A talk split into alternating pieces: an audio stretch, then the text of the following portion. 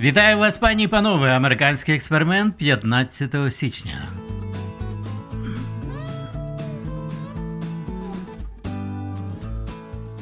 Як і кожного дня о 10 годині ранку за тихоокеанським часом, тут на північному заході Сполучених Штатів Америки, я із мікрофоном і з вами, шановні слухачі. Дякую за те, що ви приєднуєтеся. І сьогодні, 15 січня, отримала. От я вважаю, що дуже важливо бути у неділю у церкві. І сподіваюся, що ви теж мали таку добру нагоду слухати добру біблійну проповідь, бо саме те, що нам потрібно, є у Божому Слові. І, звичайно, коли ви знаходитеся у добрій церкві, слухаєте добру проповідь, яка обґрунтована біблійними істинами, то, звичайно, це якось позитивно впливає на наші серця, на наші розуми. Знаєте, останнім часом, коли все більше і більше неправдивих повідомлень і можливості, які для нас надає штучний інтелект, іноді вони лякають тим, що важко буде зрозуміти, де правда, а де брехня. І ось у цьому разі саме Біблія стає нам допомогою, підвалинами істини, щоб е, навіть якщо якісь поточні події і новини будуть неправдиві, ми все ж будемо знати істину з великої літери. І це те, що нам потрібно. Християни е, зараз заохочують в Україні нове свято День подяки. І про це розповідає видавництво Християни для України на Фейсбуці. 8 січня Комітет з питань гуманітарної та інформаційної політики підтримав ініціативу запровадити в Україні нове свято День подяки Богу. Ідея такого державного свята вже є, вона висить у повітрі деякий час. А ось ініціатором виступив народний депутат Віктор Мялик, що є євангельським християнином. Пропонується святкувати цей День подяки останню неділю вересня, тобто в період завершення збору врожаю. Цим він відрізняється від американського дня подяки, який туди пізніше у листопаді вже відзначається. Співавтори документа досить велика група народних депутатів, серед яких голова Верховної Ради Руслан Стефанчук, там і заступник Олександр Корнієнко і Давід Арахамія. І важливо зазначити, пишуть е, християни для України, що прийняття постанови не передбачає внесення змін до інших законодавчих актів і не потребує виділення додаткових коштів. Це важливо зараз, бо дійсно України нагальні потреби, звичайно, інші. Це оборона, але все ж, День подяки важлива подія, тому що вона нагадує нам, на кого нам треба покладатися. Кожний, Кожен раз, коли ми дивимося на американську монету, ну ось, наприклад, американська одноцентова монета, найменша монета, найменший номінал. І на кожній монеті написано In God we trust. На Бога ми покладаємося. І на цьому побудована була велич Америки, що американці дійсно покладалися на Бога. Зараз трохи відбувається інша, інший процес е, втрати величі американської із інших причин, і одна із них, головна з причин, може саме та, що де більше американське суспільство полишає Бога, і де гірше становище у цій країні, і менше велич її. День подяки пропонується святкувати на міжконфесійному рівні з тією метою, щоб весь український народ міг звернутися до Бога з подякою за його милість, яка була явлена до народу в різні історичні часи та проявляється і у теперішній час коли Україна опинилася в умовах повномасштабної збройної агресії з боку Російської Федерації, так говориться у пояснювальній записці. І мені здається, що дійсно важливо те, що цю ідею схвалили не лише християни різних конфесій, а також мусульмани та юдеї. І тому можна стверджувати, що потенційний День подяки Богу буде універсальним для різних українських вірян. Отже, будемо святкувати. Незважаючи на те, чи буде це офіційно, чи ні, але важливо, я деякий час тому пропонував вам послухати молитву, яку зачитав президент Рузвельт у той самий день, 6 червня 44-го року, так званий D-Day, коли американці, англійці інші союзники висадилися у Нормандії і е, відкрили так званий Другий фронт проти гітлеровської Німеччини. Так от е, та молитва вона якось е, згуртувала американців, нагадала їм про те, хто є господарем усього всесвіту, і від якого залежить, і у тому числі залежить і наша перемога. Знаєте, у цю неділю я слухав проповідь пастора, і він нагадав історію Ісуса Навіна. Я думаю, що книга Ісуса Навина важлива для нас, особливо зараз, тому що це історія бойових дій, коли народ Божий е, нарешті дійшов до обіцяної землі у Ханаані, і він е, стояв перед цими величними містами, стінами, фортецями, які він мав взяти. І потрібна була велика мужність від лідера єврейського народу. На той час був Ісус Навин після смерті Мойсея. І Бог наказав йому бути мужнім. Він готувався до війни, до боротьби, до захоплення Єрихону, великого міста. І у цей момент, ось ми читаємо у книзі Ісуса Навина, п'ятий розділ, якось, коли Ісус був неподалік неподалік Єрихона, то, звівши свої очі, він побачив чоловіка, котрий стояв перед ним з оголеним у своїй руці мечем. Підійшовши до нього, Ісус запитав його Ти належиш до нас чи до наших ворогів? А той відповів Ні. Я вождь Господнього війська, і тепер я прийшов сюди. Знаєте, дійсно, ми хотіли почути. Я я вважаю, і Ісус Навин хотів би почути від того ангела, що стояв із мечем, що він на боці Ісуса Навина, але ангел сказав ні. Я вождь Господнього війська.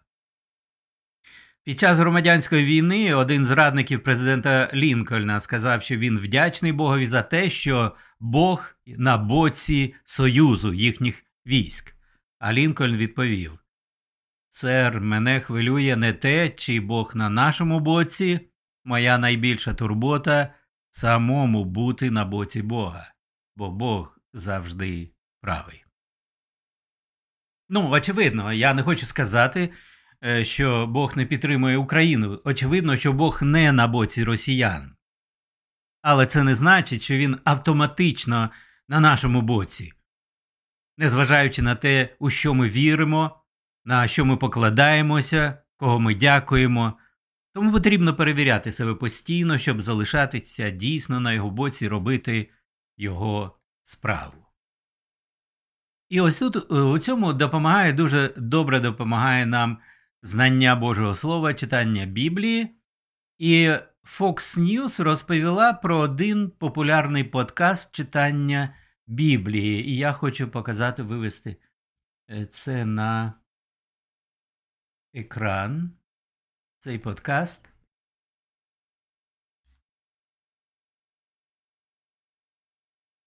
Це Apple е, подкаст, знаходиться на вебсайті Apple.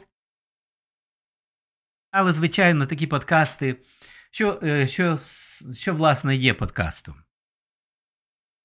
Це програма, яка дуже схожа на радіо програми, але вона залишається в інтернеті у вигляді аудіофайлів.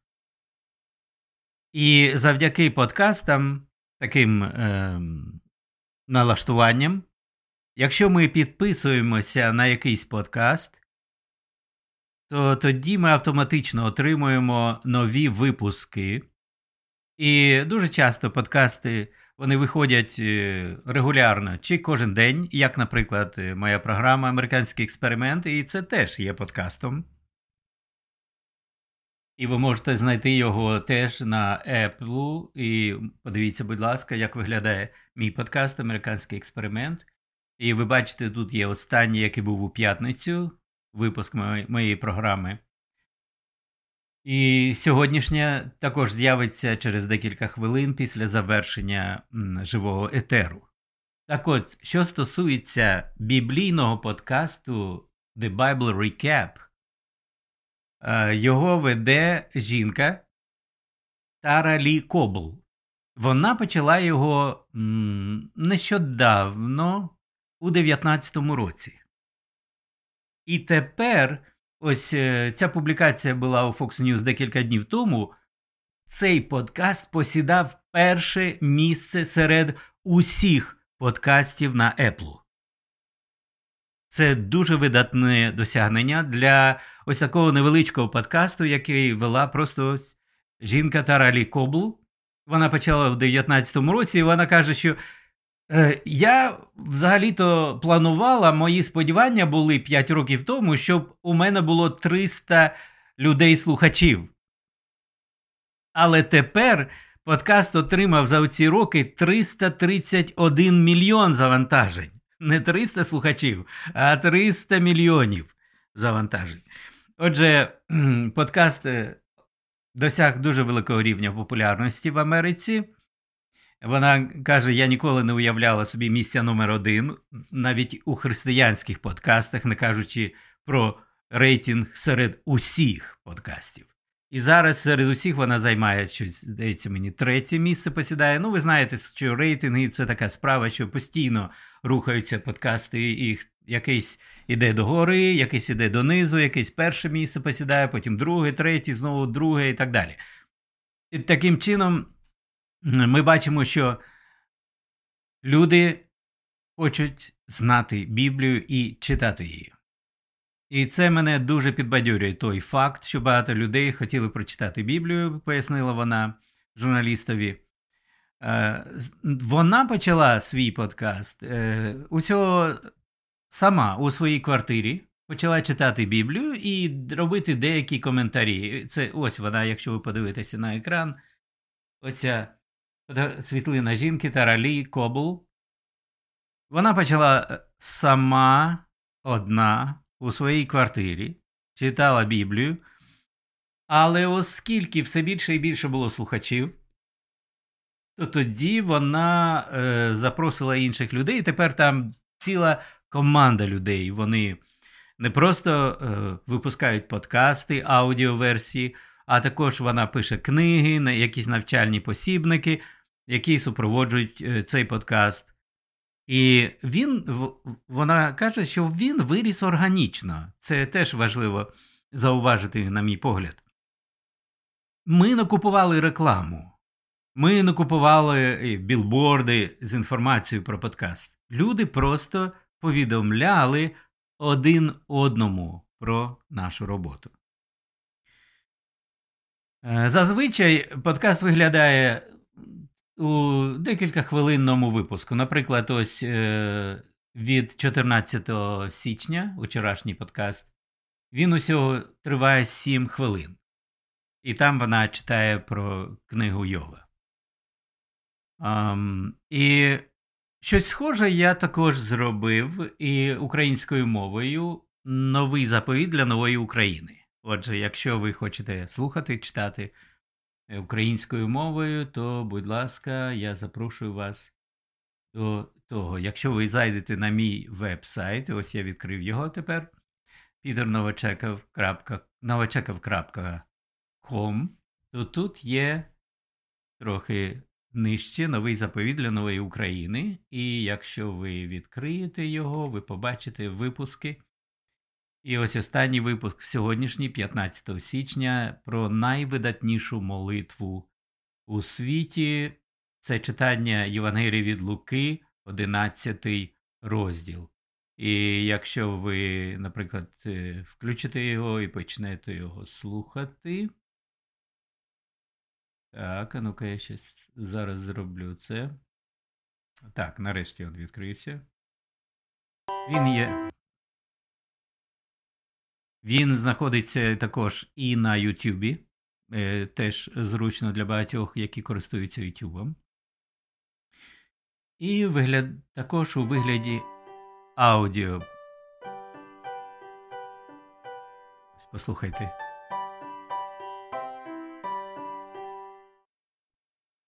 Вітаю вас, друзі! Це програма Новий заповіт для нової України від 15 січня. І я з вами Петро Новочех.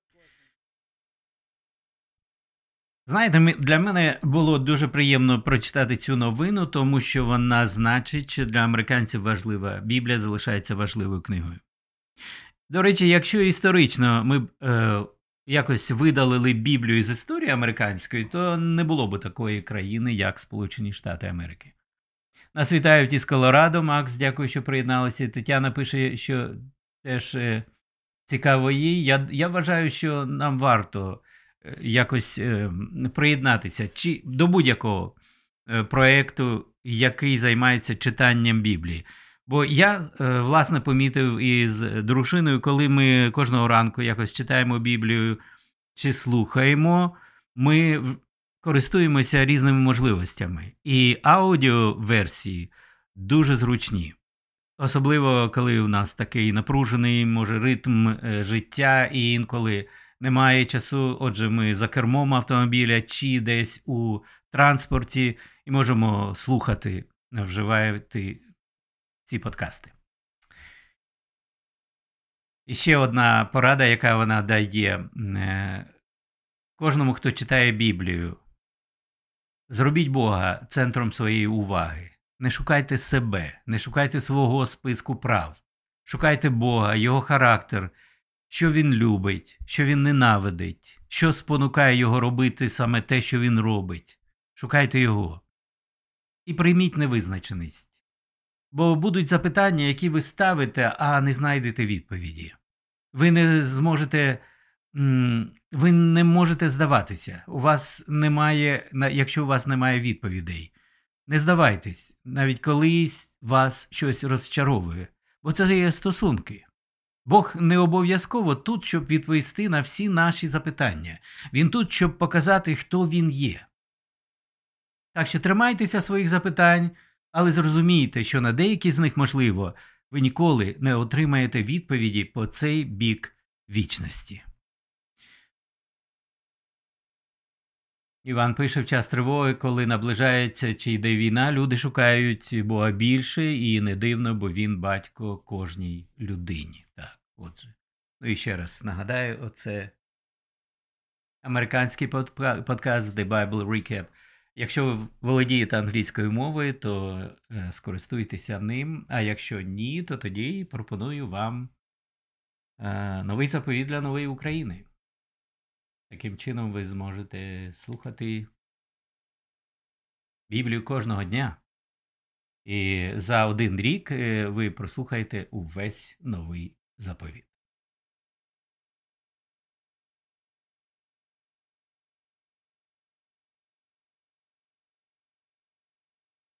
Цими днями пройшли вибори на Тайвані. Чому вони е, важливі?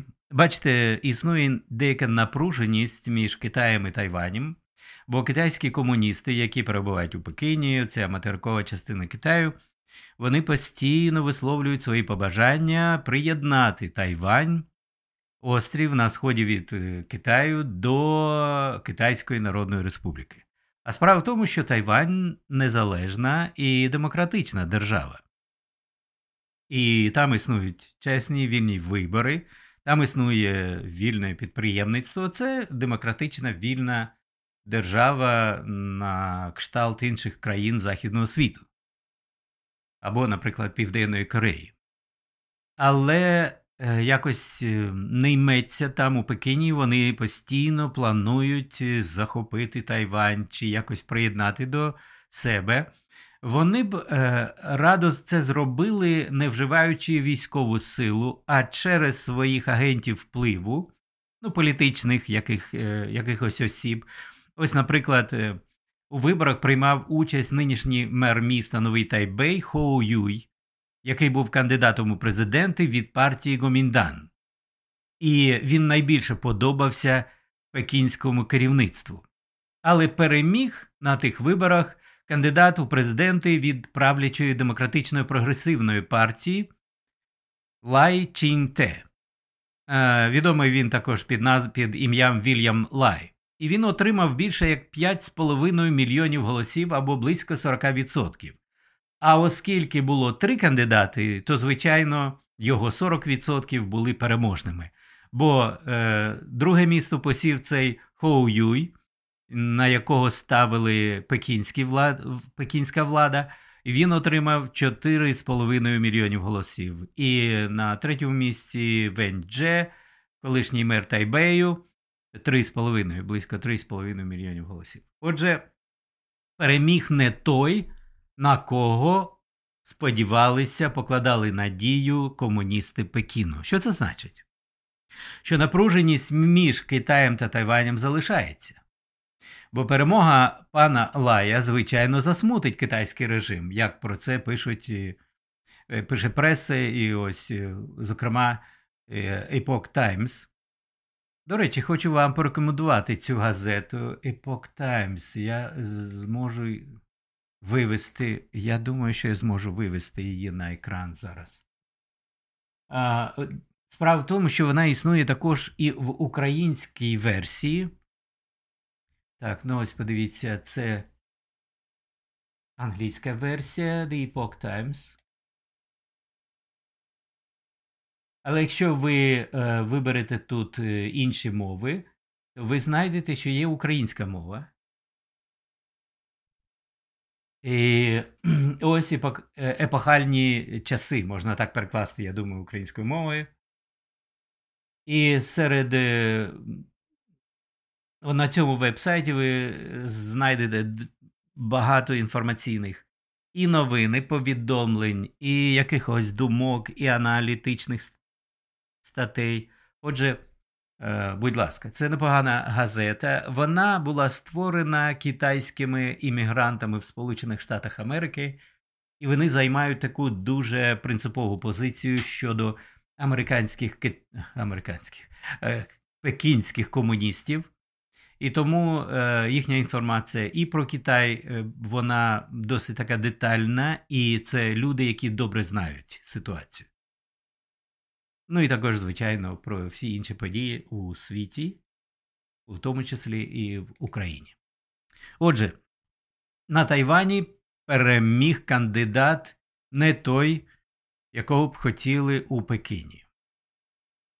І тепер е, можна очікувати, що напруженість зростатиме, і Пекін буде шукати шляхи якось може іншим способом і не виключно військовим. У лютому минулого року директор ЦРУ Вільям Бернс заявив, що Сполучені Штати отримали дані від розвідки і певні, що пан Сі, ну, мається на увазі, це керівник Китаю Сі Цзіньпін, дав вказівку своїм військовим бути готовими до вторгнення на Тайвань до 27-го року. А тепер, е, розуміючи, що цей новий президент Тайваня буде залиш... посідати у креслі президента навіть довше, ну то хто знає, може дійсно Китай вдасться до військових дій проти Тайваню. А це значить ще більше непокою у світі, ще більше конфліктів, напруженості.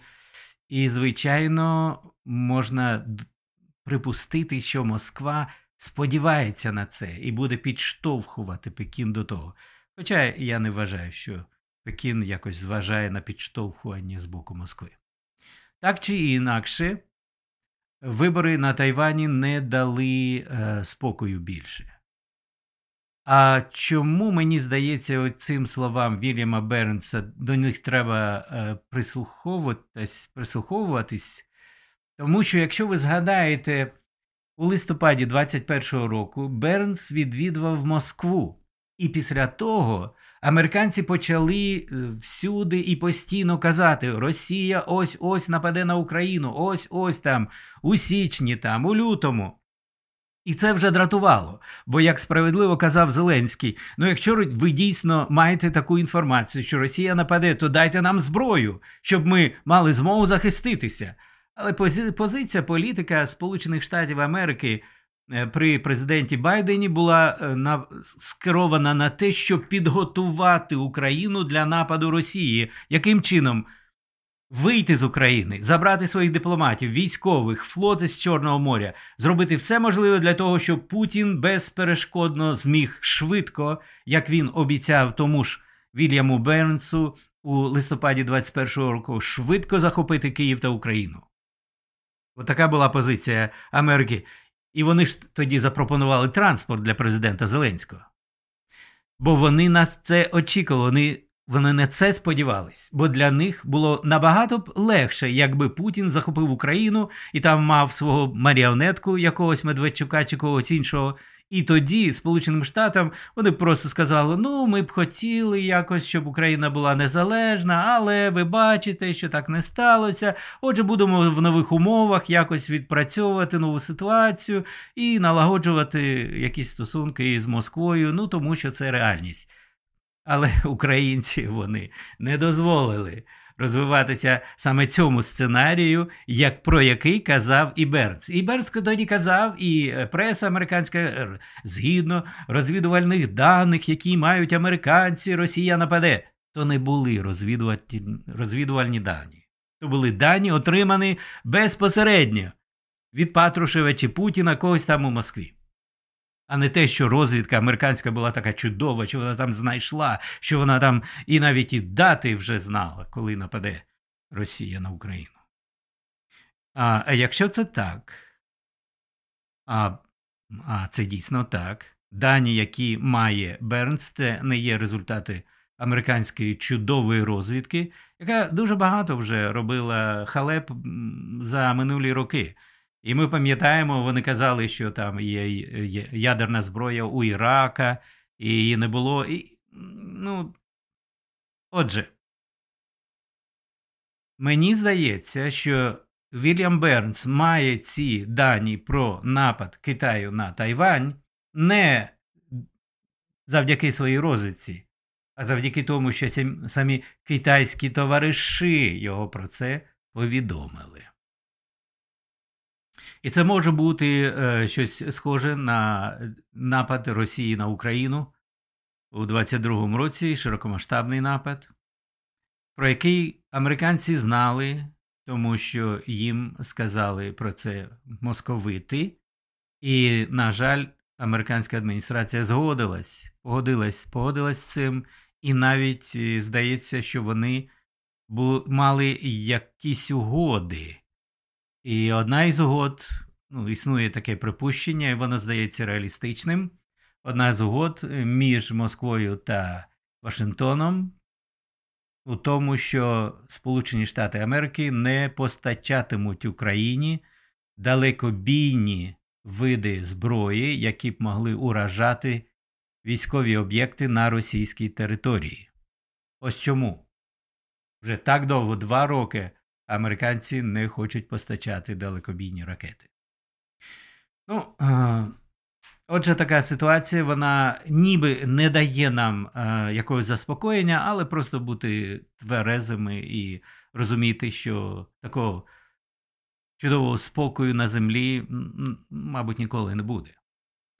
Бо і як деякі дослідники кажуть, що на землі ніколи не було часів, коли не точилася б якась війна тій чи іншій частині нашої земної кулі.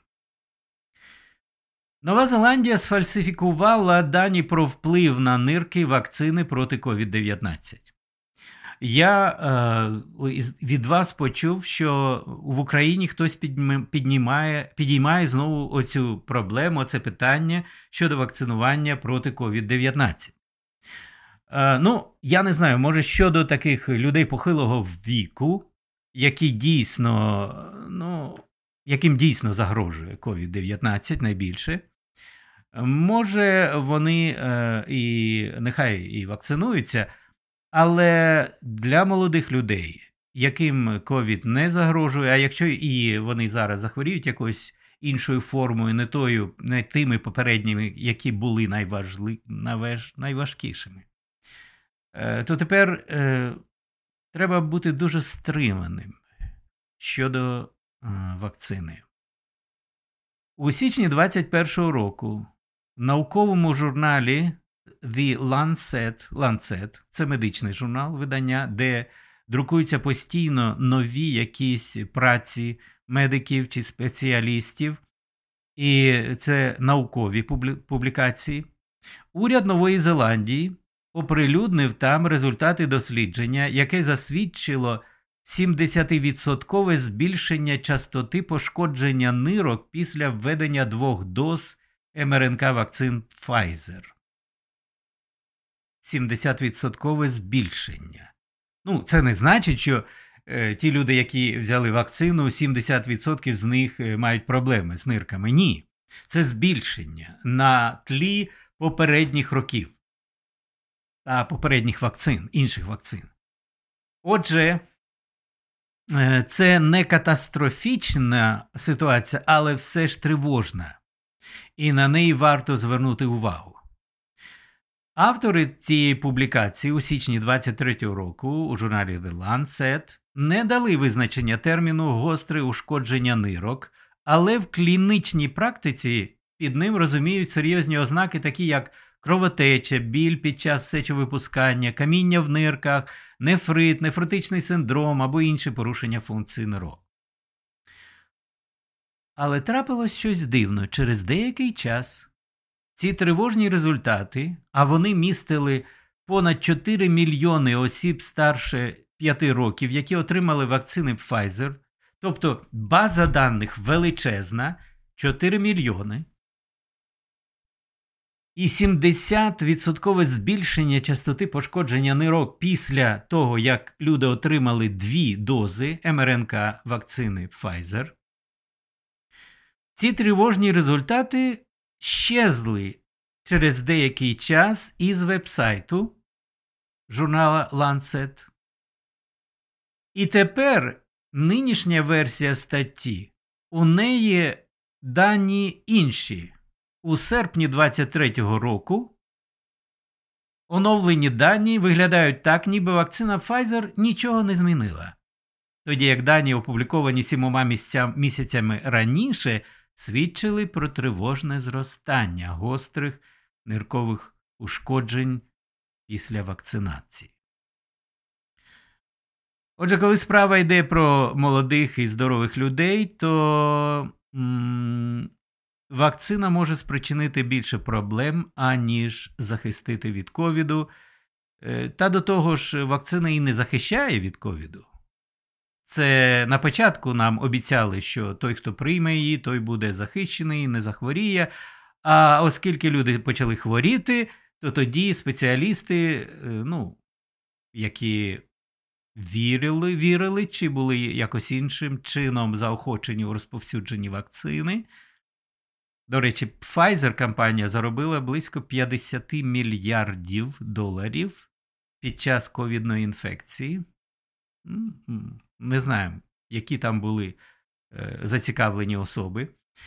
Так от, е, після того, як люди почали хворіти на ковід після вакцинації, нам стали казати, ну, ця вакцина не зберігає від захворювання, але все ж вона якось пом'якшує перебіг захворювання. І якщо е, ти не приймеш вакцину, то захворієш важко. А ось якщо приймеш, то захворієш не так важко. Ну, згодом виявилося, що ті, хто прийняли вакцину, хворіють і, важко, і не важко, так само, як ті, хто не прийняли вакцину. Іноді хворіють важко, іноді не важко. Отже, майже жодної різниці нема.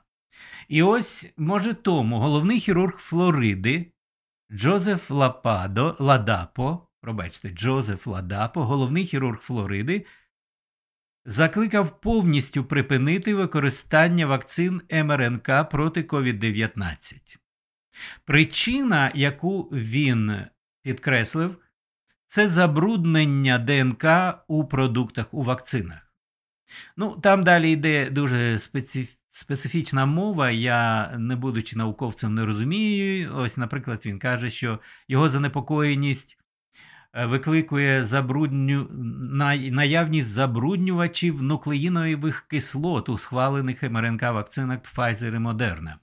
Наночастинки ліпідів є транспортним засобом для доставки МРНК в вакцинах у клітини людини і є ефективним транспортним засобом для доставки також і забрудненої ДНК у клітини людини.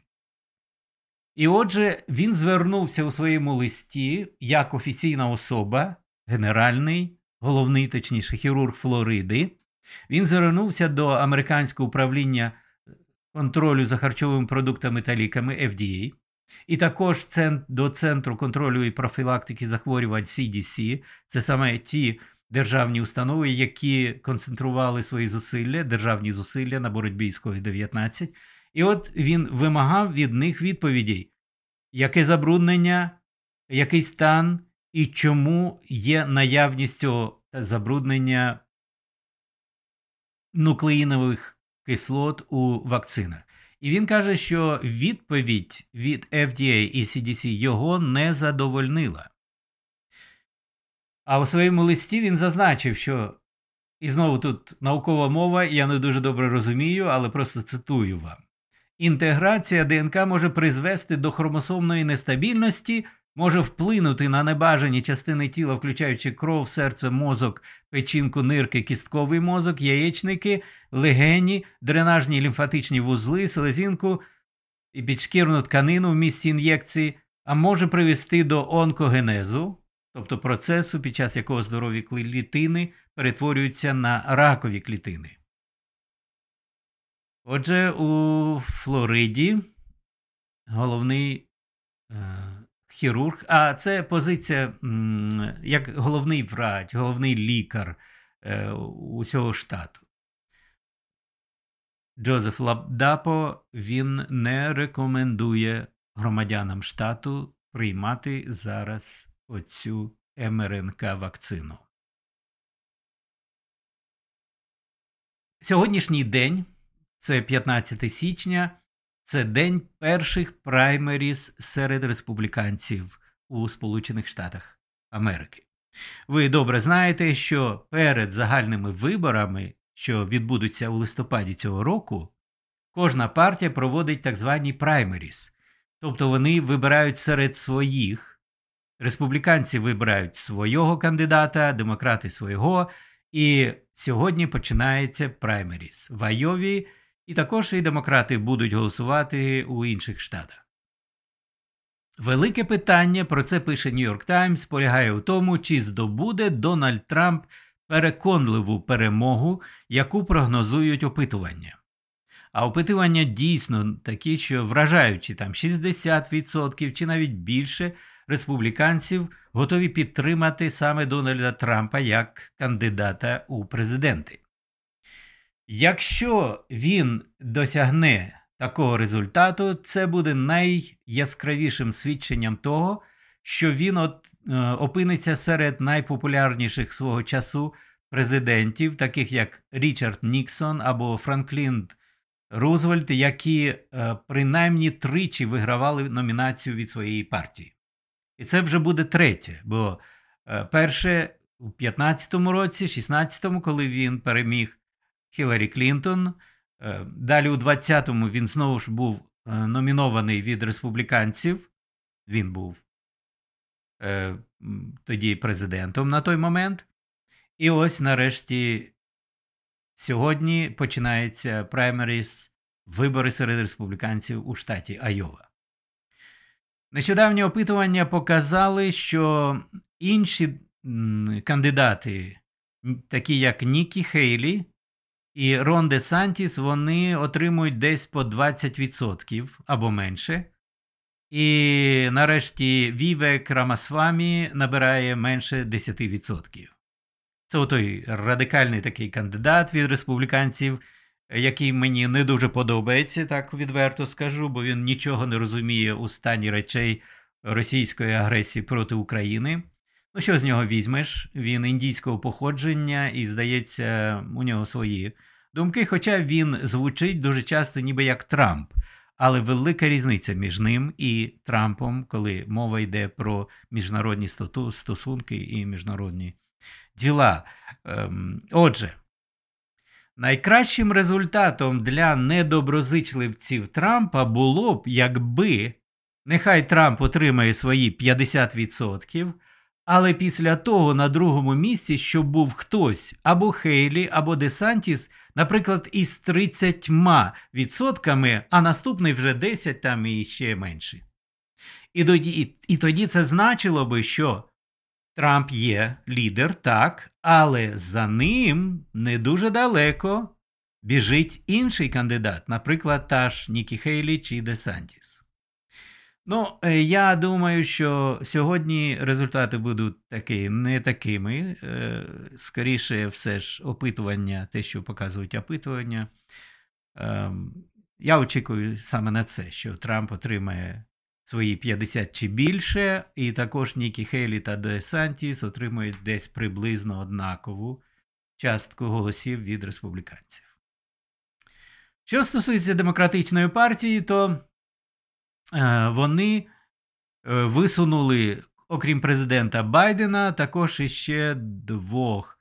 Дін Філіпс, це депутат від Міннесоти, штат Міннесота, і Маріана Вільямсон, е, просто незалежна авторка, яка також вже балотувалась у 2020 році, але вона набрала там ще чи 1%, чи навіть менше. І Звичайно, Байден е, він є лідер від демократів, але багатьох непокоїть те, що, ну, знаєте, стан його здоров'я не такий вже чудовий, і вік у нього такий вже дуже такий немаленький. Отже, багатьох демократів це непокоїть. Але з іншого боку, Якщо дійсно ми бачимо, що у адміністрації Байдена переважно працюють люди, які працювали з минулим президентом демократським Обамою, і також політична активність Обами незвичайна, бо, звичайно, як відбувалося раніше, коли хтось із е, президентів завершує свої повноваження, йде у відставку, він залишає політичне поле і не займається політичною діяльністю. Бо це не традиційно для Америки, щоб президент, який відпрацював один термін чи навіть два, як Обама, щоб він залишався активним політичним діячем. А ось Обама залишився.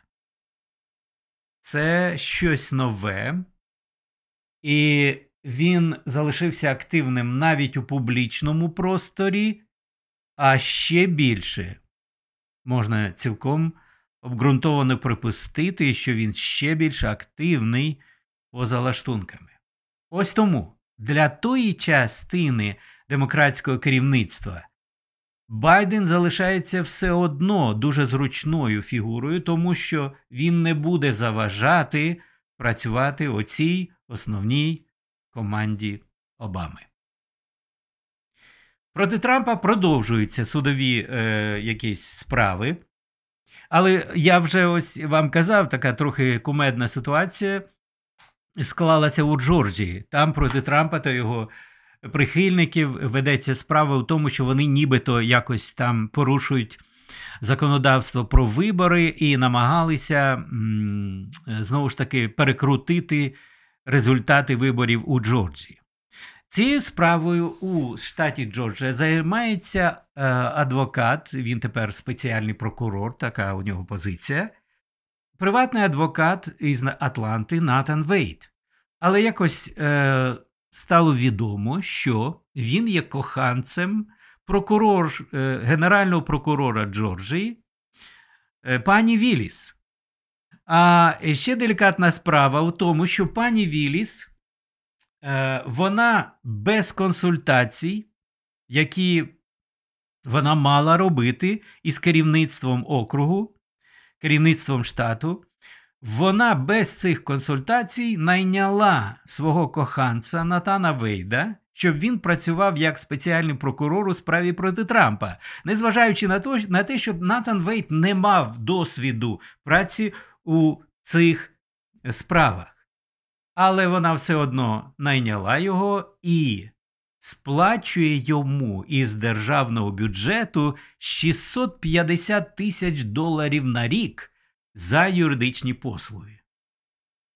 І це така дуже неприємна історія для демократів і для тих, хто веде справи проти Трампа. Виясняється, що навіть прокурори вони поводять себе гірше, ніж Трамп, якого вони намагаються засудити. А тут іще одна подібна історія знову сплила. А саме, що іще одна людина, яка подала низку судових позовів у різних штатах, намагаючись запобігти появі Трампа у виборчих бюлетенях. Його звуть Ентоні Кастро, Джон Ентоні Кастро. Він у декількох штатах подав позов проти Трампа, бо він, бачите, він е, намагався скинути законну владу і згідно 14-ї поправки до Конституції, такі люди не можуть бути допущені до державної влади і так далі. Отже, Джон Кастро був звинувачений у тому, що він не сплачував, е, неправильно вів справи щодо сплачування федеральних податків. Кастро керував віртуальним податковим бізнесом. І тут дуже популярно, коли люди, е, наприклад, заповнюють свої податкові декларації, і законодавство дуже ускладнене у Сполучених Штатах Америки це велика проблема. І вона не вирішується, а ще більше і більше ускладнюється. Там тисячі, тисячі, тисячі томі, е, статей, сторінок налогових оцих е, всіх податкових правил. Отже, звичайно, люди звертаються до е, податкових агентів, які складають їм податкову декларацію.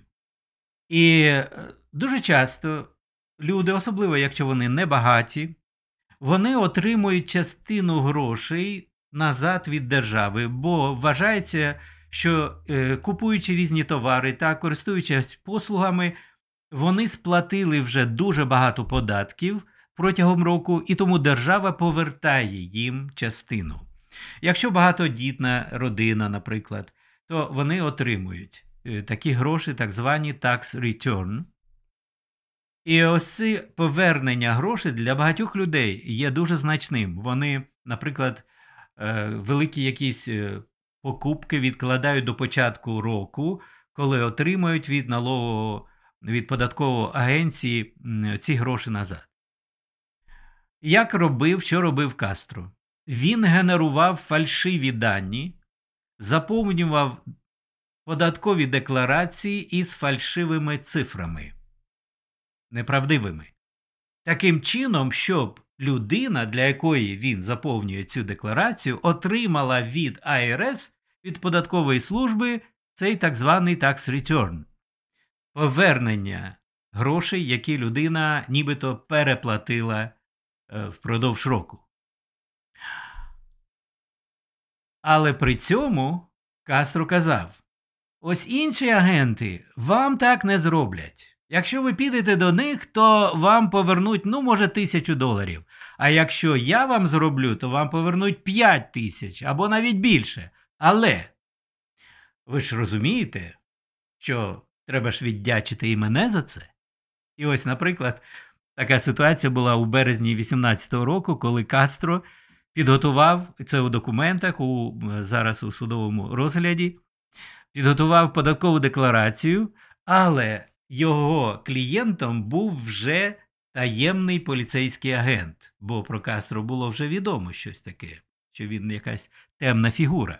Так от, таємний поліцейський агент прийшов до Кастро з проханням, щоб той заповнив для нього декларацію, і той заповнив і сказав: Я зможу так зробити, що вам повернуть 6 тисяч доларів, але за це, будь ласка, мені половину. І на тому він попався. І інші декілька справ е, у його папці тепер є, так що Кастро за словами прокурорів, е, це призвело до сотень тисяч доларів, які були неналежно сплачені податковим агентством АРС, Державним агентством, людям, які на то не мали права. І лише завдяки шахрайським цифрам Кастро вони отримали ті гроші. У відповідь на звинувачення, що сказав Кастро? Його його спитали журналісти Ньюсвіка, і він сказав: Та це е, це не випадковість, це зовсім не випадковість, це навмисне націлювання, політична помста і зловживання процесом великого журі. Він сказав. Це помства з боку Трампа. Це тому, що я проти нього подав позови у декілька штатів. Вони хочуть змусити мене замовкнути, але я переконаю, я збираюся переконати всіх присяжних, що я на 100% невинний і що це політична помста. помста. Ну, ось подивимося, може дійсно. Так і буде, що його виправдають, але мені здається, що ні. Справа в тому, що е, ну, це святе. Сплата податків в Америці і існують такі е, вирази, що в Америці сплата податків неминуча як смерть. І тому людина, яка не сплачує податки, вона, звичайно, розглядається законом дуже серйозно, як як кримінальний якийсь злочинець. Це вам не таке якесь дрібне правопорушення. Мене знову питають, е, друзі, чому я веду етери лише українською мовою. Ну, по-перше, російськомовні етери і консервативні теж, і ті, які розповідають про Америку, деякі є. І, якщо взагалі брати інфопростір, то навіть серед українців, серед тих, хто слухають етери, новини чи аналітичні якісь обзори, серед українців навіть переважає російськомовна, російськомовні програми. Отже, звичайно, Українського має бути більше, як каже Олексіюк, е, один із ведучих каналу на Ютубі, який читає е, популярні книги в українських перекладах. Руслан Алексіюк, до речі, рекомендую його теж. Якщо ви хочете слухати художню прозу українською мовою, то підпишіться на його канал Руслана Алексіюка. Калідор, так студія Калідор, так вона називається. Ви знайдете легко і е, аудіокниги українською мовою, якщо закинете такий запит у Ютубі. Ну і, звичайно, української мови має бути більше в інфопросторі, і від української мови від мови залежить наша ідентичність наш спосіб мислення. Ось я хочу навести декілька прикладів, як відрізняється мислення росіян від мислення українців. У побутових справах, а вони дуже важливі, тому що ми стикаємося з ними кожного дня. Ось, наприклад, як е, називають е, е, росіяни подружжя? Ось е, шлюбне подружжя, українська мова подружжя, а російська супруги. Супруги це значить вони у одній упряжці, як, наприклад, воли. Ото супруги. Ось такий погляд на людей у шлюбі у російській мові. В українській це подружжя. Це значить, вони разом друзями є. І як друзі знаходяться у шлюбі, там і працюють, і насолоджуються разом, бо вони є подружжя. Ви бачите, є різниця. Наприклад. Ми кажемо в українській мові, що ми одружуємося. Знову ж таки, одружуємося. Ми е, придбаємо друга у особі своєї дружини чи чоловіка. Одружуємося. А у російській поженіться. Ілі вийти замуж. Звичайно, в українській є калька того вийти заміж, але мені здається, все ж е, автентичніше сказати одружитися і для е, дівчини. Дівчина теж одружується з чоловіком, хлопець одружується із дівчиною. Знову ж таки, це велика різниця. А поженіться або вийти замуж. Далі, саме слово шлюб. Шлюб в українській мові, брак в російській мові. Шлюб це слово походить від старого слов'янського слова слюб, слюбитися. Тобто, знову від слова любов. Ми любимо одне одного, і тому ми укладаємо шлюб, який є заснований на любові. А у російській мові брак від давнього слова брать. Чоловік бере собі жінку. І ви, ви розумієте, це інше значення, там інший настрій у шлюбі і велика різниця між, між українським шлюбом і російським браком. Далі, якщо ми подивимося на такі слова, як родина або сім'я. В українській теж є сім'я, але знову ж мені здається, що все ж таки автентичніше казати родина, моя родина. А от сім'я походить це слово від е, давнього е, е, руського слова, навіть не руського, російського, якось давнього слов'янського слова. Сім'я челядь, домочадці. І навіть далі. Сємін невольник домочадець. Ось таке значення слова в 12 сторіччі було. Отже, сім'я це домочадці, челядь, це невольники. І ви бачите, яка велика різниця із українським словом родина. Це рідні люди, які складають е, якийсь е, е, невеличке мікро, так, мікро таке суспільство. Василь вітає з Франції і дякую за українську, і дякую за те, що ви приєднуєтесь. Це дуже важливо, і я заохочую вас, друзі. Я, Я хочу вам сказати для мене українська мова це не перша мова. Я зріс у російськомовному Донбасі і змушений був вивчати українську мову сам. Звичайно, у школі там були декілька уроків, а у порівнянні російська мова була кожен день, література і мова російська, русський язик, література. А ось українська була двічі на тиждень, не так багато.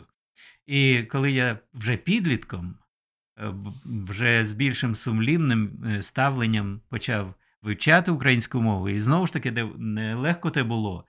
І... Але це все, можливо. І прийшов час нам дійсно якось е... перейти і спілкуватися один з одним, особливо коли справа йде про українське суспільство, е... спілкуватися українською мовою. І йти, наприклад, до лікарні, ані до больниці. Лікарня це те місце, де нам дають ліки, щоб ми вилікувалися, а не больниця, де нам спричиняють біль.